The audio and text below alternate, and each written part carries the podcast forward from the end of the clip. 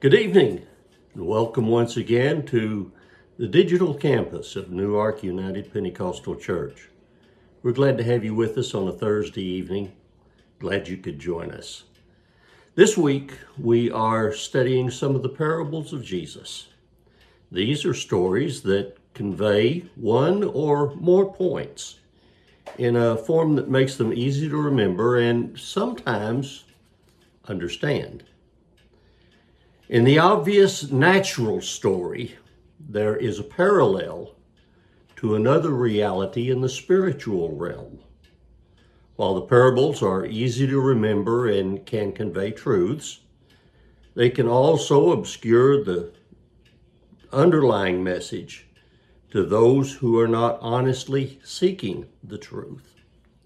Intellect alone just can't interpret the parables. But that doesn't keep humanity from trying. Uh, it takes an explanation from the Lord to really understand, as we see in Matthew 13 10 through 18. He had been telling some parables, and uh, his disciples came and asked him, Why do you use parables when you talk to the people? He replied, You are permitted to understand the secrets of the kingdom of heaven, but others are not. To those who listen to my teaching, more understanding will be given, and they will have an abundance of knowledge. But for those who are not listening, even what little they understand, they will have taken away from them. That is why I use these parables, for they look, but they don't really see. They hear, but uh, they don't really listen or understand. This fulfills the prophecy of Isaiah that says, When you hear what I say, you will not understand. When you see what I do, you will not comprehend. For the hearts of these people are hardened, and their ears cannot hear, and they have closed their eyes, so their eyes cannot see, and their ears cannot hear, and their hearts cannot understand and they cannot turn to me and let me heal them. But blessed are your eyes, because they see, and your ears, because they hear. I tell you the truth, many prophets and righteous people long to see what you see, but they didn't see it, and they long to hear what you hear, but they didn't hear it. Now, and then he finishes up this little uh, explanation by saying, Now listen to the explanation of the par- parable about the farmer planting seeds. And then he goes on to give an explanation. The reference that Jesus used from Isaiah is in Isaiah 6, 9, and 10. And uh, this principle is referenced in Mark 4:12, Luke 8:10, John 10 29, Acts 28 25, Romans 11 and 8, and in 2 Corinthians 3 14. Uh, Ezekiel 12 and 2 picked up this same theme when he said, Son of man, you live among rebels who have eyes but refuse to see. They have ears but refuse to hear, for they are a rebellious people and this lets us know the problem lies in the heart and mind rather than in the eyes and ears. Tonight, we are going to example what is called the parable of the prodigal son. Now, I'm not so sure that this is the prop, proper title because nowhere in the parable is the word prodigal used. That's something that we have added. According to a Merriam-Webster dictionary, a prodigal is characterized by profuse or wasteful expenditure, also lavish. And you'll notice in that definition that wasteful is not the first adjective that was used. It was the, the first adjective was profuse large, fulsome, plenty. Uh, once when I pastored in, in Oklahoma, I took several Sunday mornings in the evangelistic service and I preached from this story in Luke 15. Uh, tonight I will condense what turned out to be months worth of that teaching in a few minutes here. In Luke 15, Jesus presented three stories the lost sheep, the lost coin, and the lost boy. In Luke 15 4, he introduced the first of these stories by saying, If a man has a hundred sheep and one of them gets lost, what will he do? Well, the sheep was lost.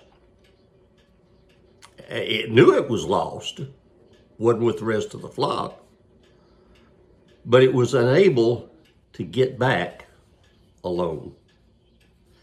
Then in Luke 15 8, Jesus continued with these words Or suppose a woman has 10 silver coins and loses one.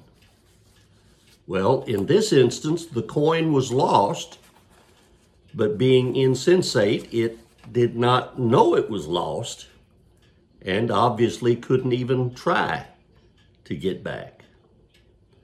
Then we come to what we're dealing with tonight. Uh, it's found in Luke chapter 15, verses 11 through 32. Quite a lengthy reading, and I'm going to break it up with comments as I go. Not all of the comments that could be used, obviously, but uh, we will do some analysis as we go, short analysis. Uh, verse 11 To illustrate the point further, Jesus told them this story. A man had two sons. There's the setup. The younger son told his father, I want my share of your estate now before you die. So his father agreed to divide the wealth between his sons. So he didn't just give the, the one son his portion, but he divided it up between the two boys. We'll not go into all of the inheritance things that are involved there. But I, I noticed that this younger son is actually a very selfish person. He wants what he wants when he wants it. And he is very impatient as well. Wouldn't even wait for his father to age out and pass on. But he wanted what he wanted when he wanted it.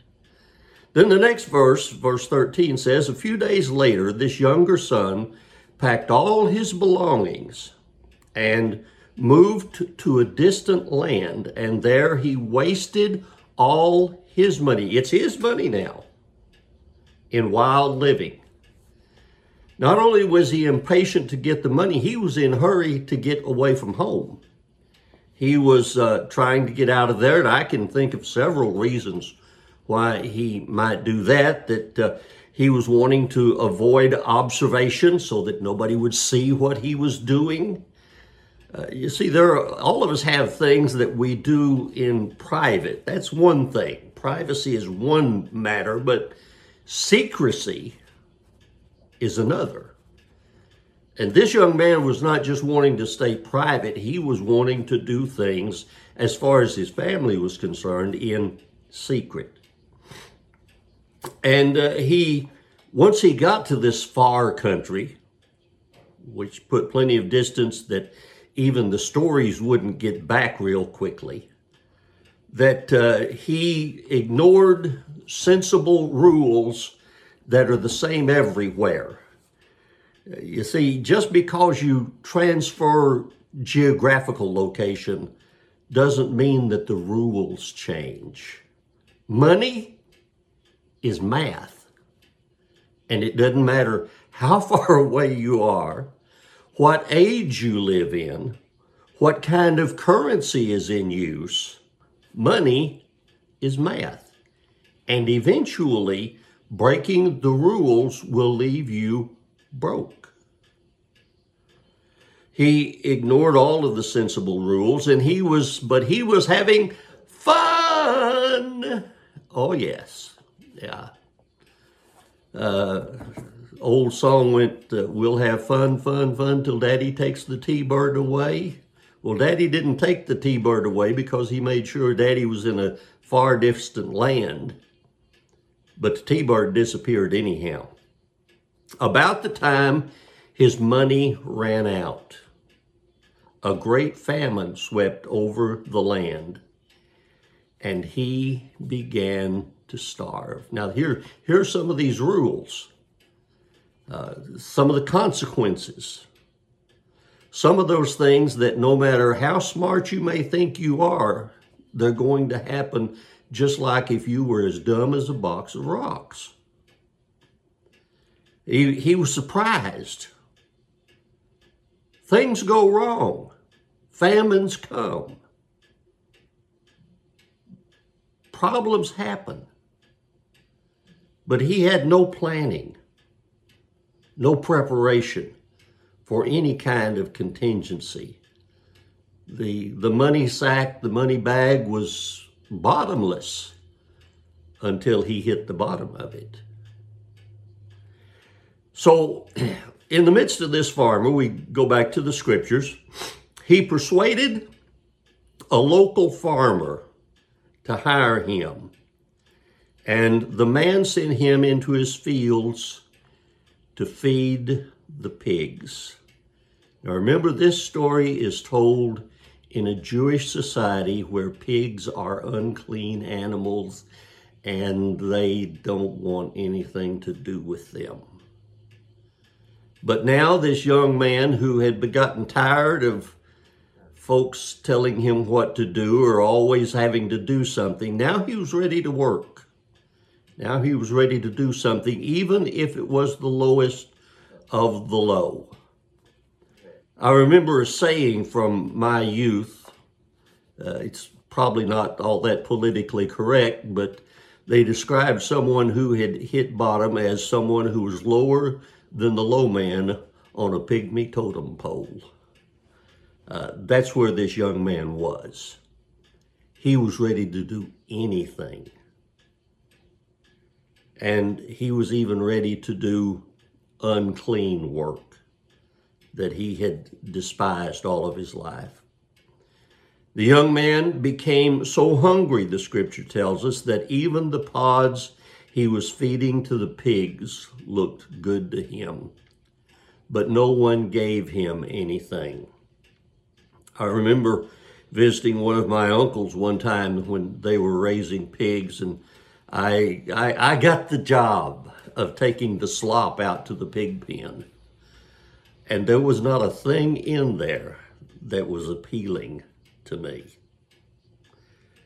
Uh, but he had lowered his standards and he was ready to wrestle a pig for the scraps. But the thing is, he would lose a pig tussle. He just couldn't win that one. And he may have had expectations, but I believe I've told you before that expectations will disappoint you.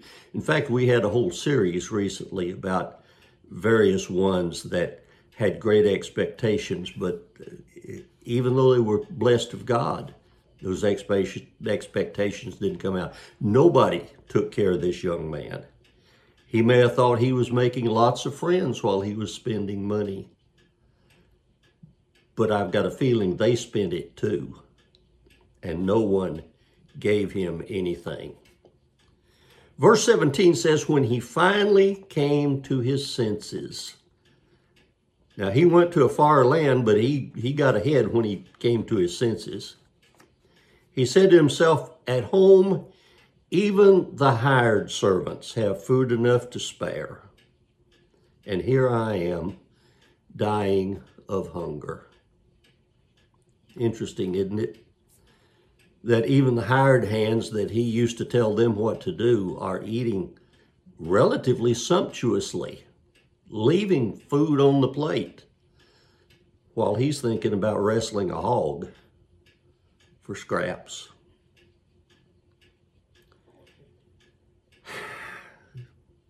Came to his senses. Ah, came the dawn. Yeah, the light begins to shine. You see, you can't take for granted what you took for granted before the circumstances changed. He, he always thought that the food just kind of appeared. But it doesn't. Somebody had to work for it. Somebody had to provide it. And he was not prepared to do what needed to be done. And he said, uh, I will go home to my father and say, Father, I have sinned against both heaven and you. So here we come to a, a very important part of this story. In fact, it's a key. One of the keys to this story is repentance. He repentance started with thinking about it, with deciding to do it. I'm going to leave where I am and I'm going home. And he's next verse said, And I am no longer worthy to be called your son. Please take me on as a hired hand. He was getting a little perspective now, seeing things in a different light. He was, he was being humbled. Uh, I used to hear a saying, uh, if you're so smart, why aren't you rich? With this young man, we could say, you started out that way. You hit here rich. If you're so smart, why didn't you stay that way? So he returned home to his father. And here's an interesting little sidelight that I'm, I, though the scripture does not specifically say it, I am real certain that he did not carry a piglet home as a memento, as a, as a memorabilia of his time in a far distant land. He wasn't going to have a hard time remembering what had been happening. And while he was still a long way off, his father saw him coming. The old boy had probably been watching, looking down that road every once in a while. And here's what happened. Filled with love and compassion, he ran to his son, embraced him, and kissed him this guy smells like a pig. But it didn't matter to Papa. Love overcame the aroma of the pig pen. He had compassion on his son. He accepted him.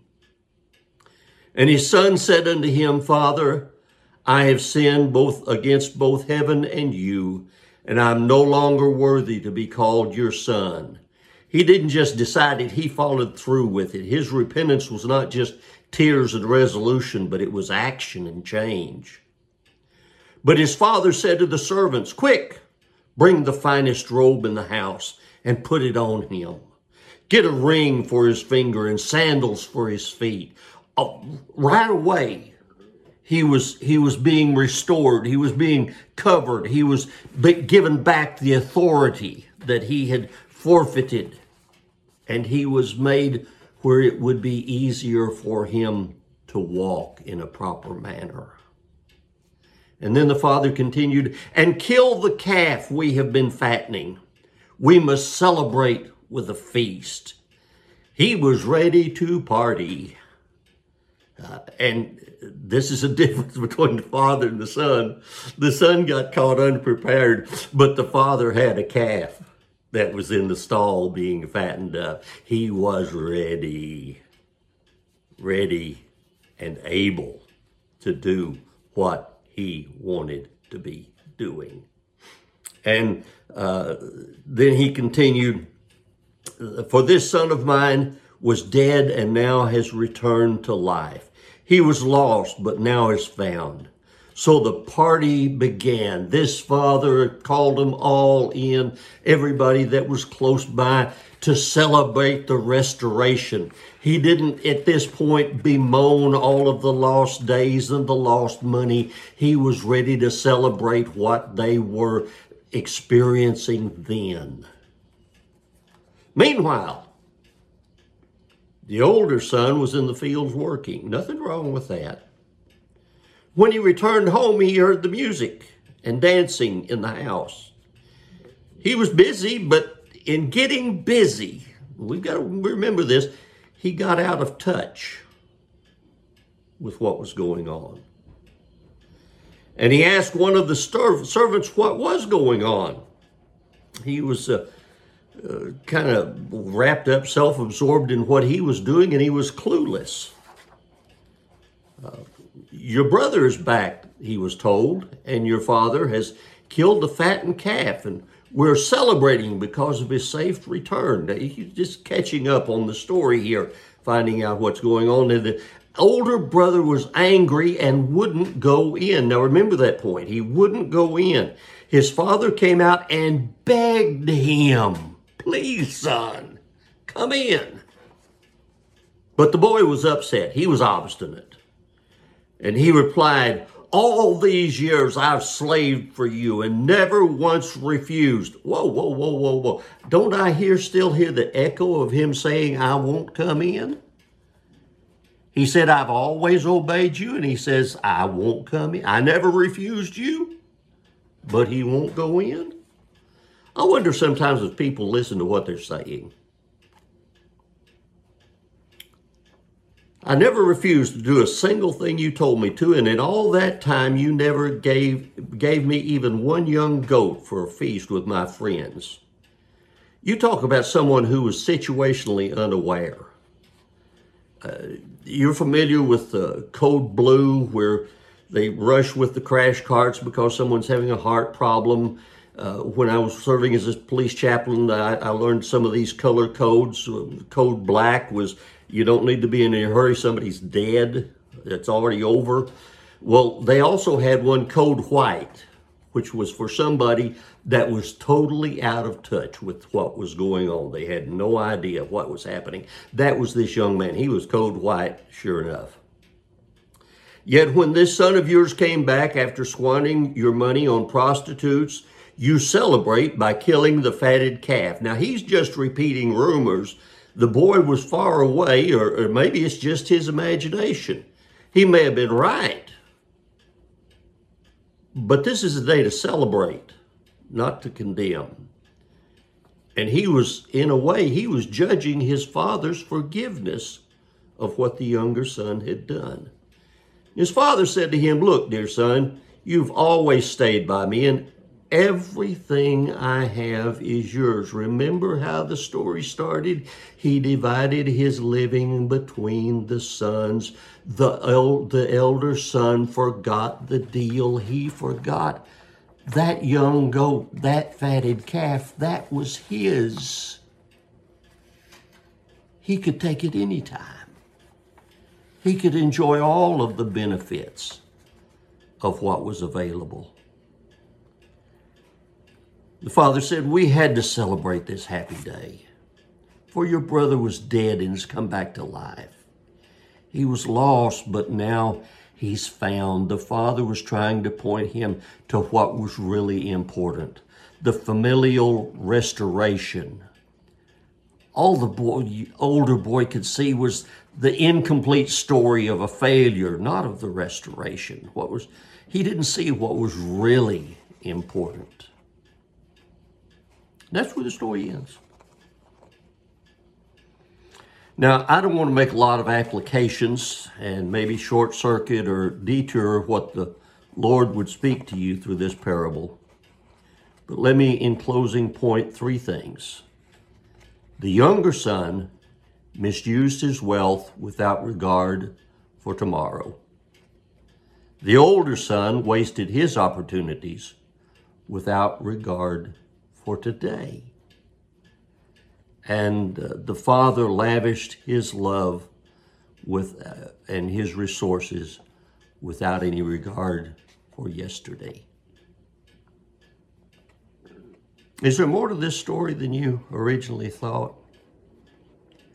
I'm not going to close with prayer. I'm going to ask you to pray, and I'm going to give you a question to be the seed for that prayer. Two questions. Are you a prodigal? And if so, what kind? God bless you, and good night.